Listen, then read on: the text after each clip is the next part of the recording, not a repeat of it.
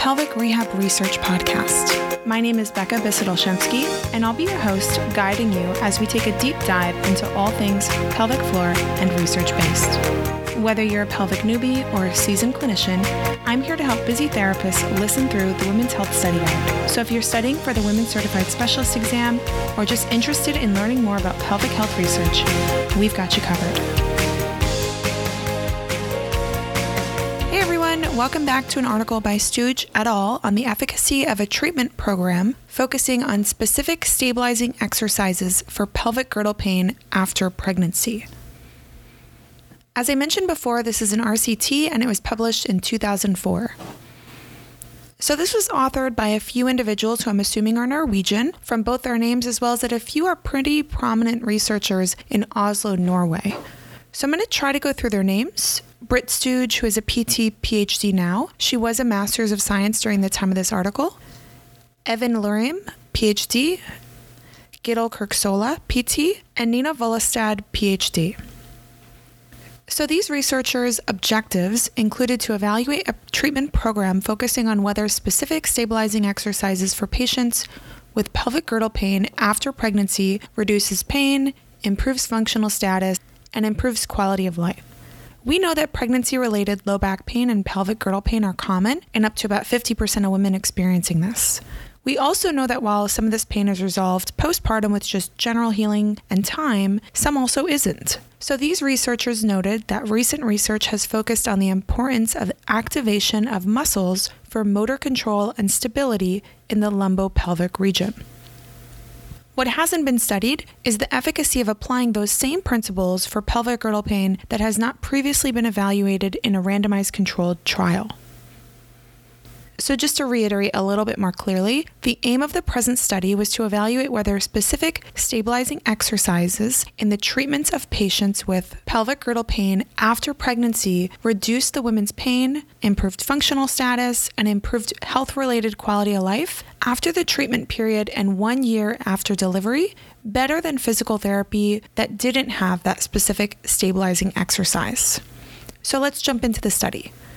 For the study population, 95 patients were recruited from health practitioners, so physicians, midwives, nurses, following an advertisement to health professionals. The inclusion criteria included pelvic girdle pain located distal and or lateral to the L5-S1 area in the buttocks and or in the symphysis area, as well as pain onset during pregnancy or within 3 weeks after delivery, most recent delivery within 6 to 16 weeks. Also, these patients needed to be willing to participate in either of the two groups with informed consent and fulfillment of the diagnostic criteria based on the following tests. Those tests being the posterior pelvic pain provocation test, the P4 test, active straight leg test, or the ASLR, pain provocation of the long dorsal sacroiliac ligament, pain provocation of the symphysis by palpation, and by modified Trendelenburg test. From these testings, they were looking for results including at least one positive from the ASLR or the P4 test on either the left or the right side, and at least one of the other three test results that I mentioned before had to be positive. Okay, so what didn't they want? Let's talk some exclusion criteria. Exclusion criteria was as followed: back pain indicating radiculopathy, rheumatology, or other serious disease or pathologic condition, or any positive results of the straight leg raise test, slump test, Cram's test, or femoralis nerve test. So I think it's pretty easy to see here that they're trying to rule out some of those neurologic, structured, irritated folks. Hopefully I'm not the only one who is thinking, what is this Cram's test? So I'm just going to go over that pretty quick. The University of Alabama has it on their athletic and sports medicine website and also gave it another test, including the bowstring test, so Cram or bowstring test. This is a neurological test assessing structures in the popliteal fossa as well as the sciatic nerve. So the examiner is going to perform a passive straight leg raise on the involved side.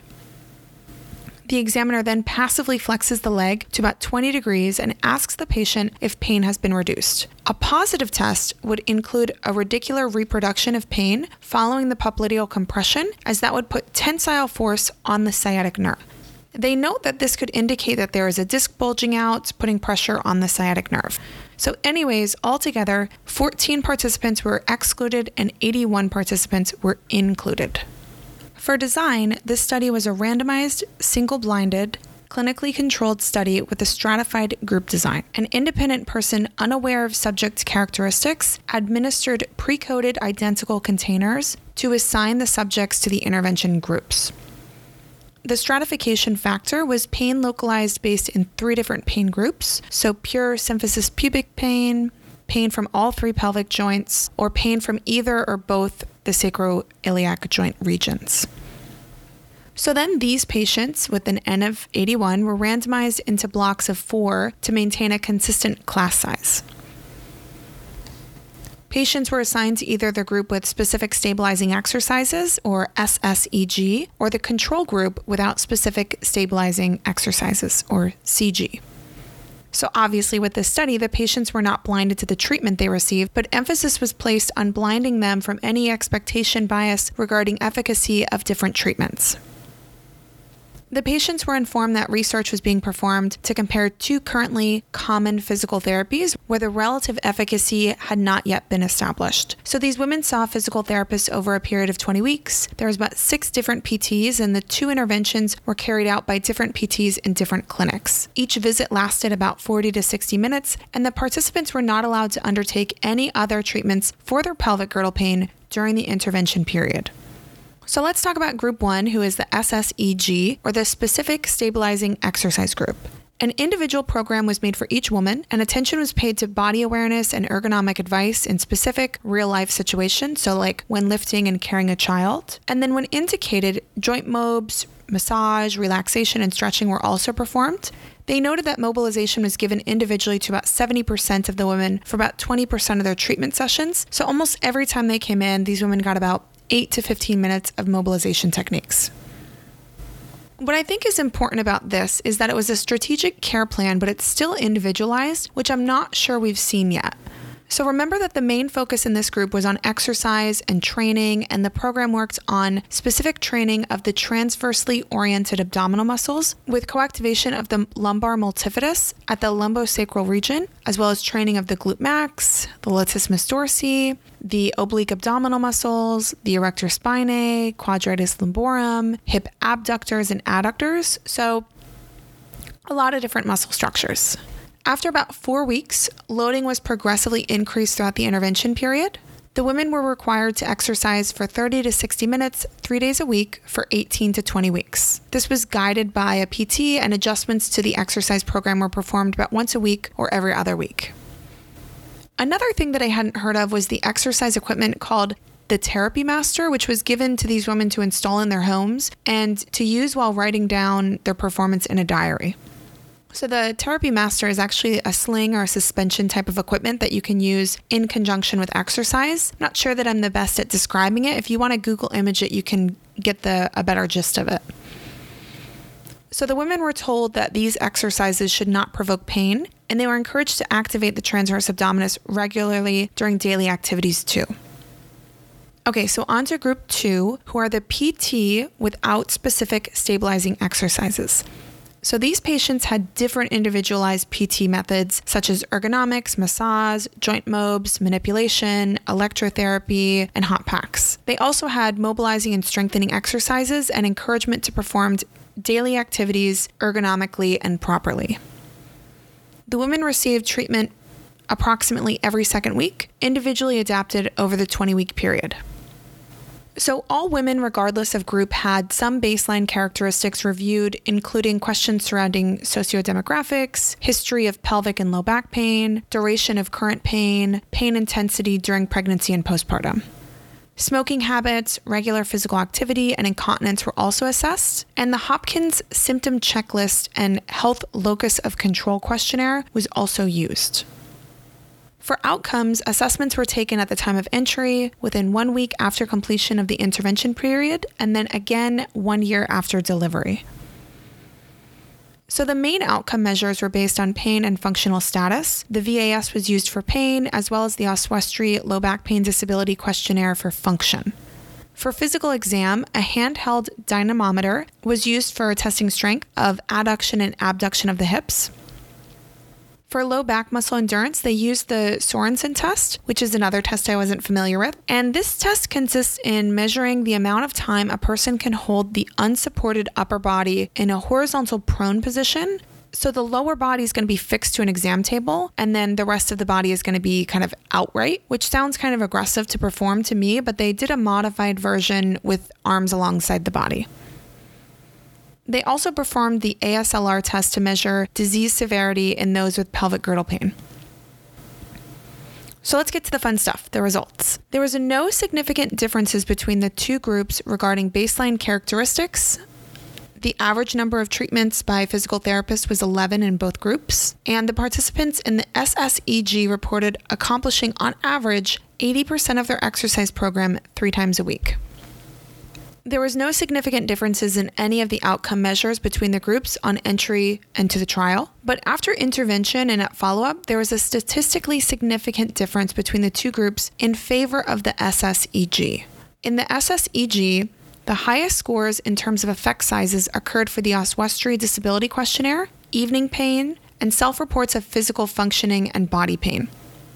A big change noted was that 75% of the subjects in the SSEG scored lower than 25 on the Oswestry after treatment, whereas only 25% in the control group scored lower. This large difference was maintained or even larger after 1 year postpartum. Also, health-related quality of life was significantly higher in the SSEG than in the control group, both after the end of treatment and at the 1 year follow-up visit. So now we're going to head into the discussion component, and the main finding of this study was that a treatment program containing specific stabilizing exercises was considerably more effective in reducing pain, improving functional status, and improving health-related quality of life compared to an intervention without it. As important as high-quality exercises are, so are the way that the exercises are actually being performed. So in the present study, the stabilizing exercises were thoroughly instructed initially and supervised regularly. So this ensured proper performance. The discussion goes into a comparison of prior research and their differences, as prior studies on this have not shown efficacy, but they also note that those studies were not engaging the transverse abdominis as readily, watching performance being carried out properly, or had carryover instruction into daily life. So let's jump into take-home points, or in this case, really just one point. Recent research has focused on the importance of activation of muscles for motor control and stability of the pelvis. However, the effects of applying these principles had not been previously evaluated for women with pregnancy-related pelvic girdle pain.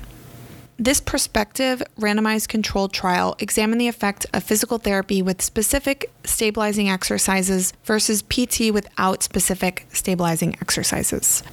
And after treatment, the specific exercise group showed clinically and statistically significant lower pain intensity, lower disability, higher quality of life, and better improvements on physical tests compared to the control group. And those differences between treatment groups persisted 1 year postpartum. So it's fair to assume that stabilization exercises are helpful when properly implemented in the appropriate pain categories, as well as when followed with individualized care and progression into daily life. Again, I love how clear they were on individualized care and blending it into day-to-day functional activities. A lot of poor outcomes of research aren't as specific in their care implementation. Not that exercise can fix every pain, but I think a major component of PT is that we aren't treating the same two patients the same, and we're watching to confirm proper form and performance. All right, so that's going to be it for this article, so thanks for joining. Next up, we're on to an article by Vleeming in 2008. If you're looking at the outline, you might see that this is a doozy of an article. I'm just going to do my best to be brief and thorough at the same time, so I hope to see you all listening there. Bye, pelvic people.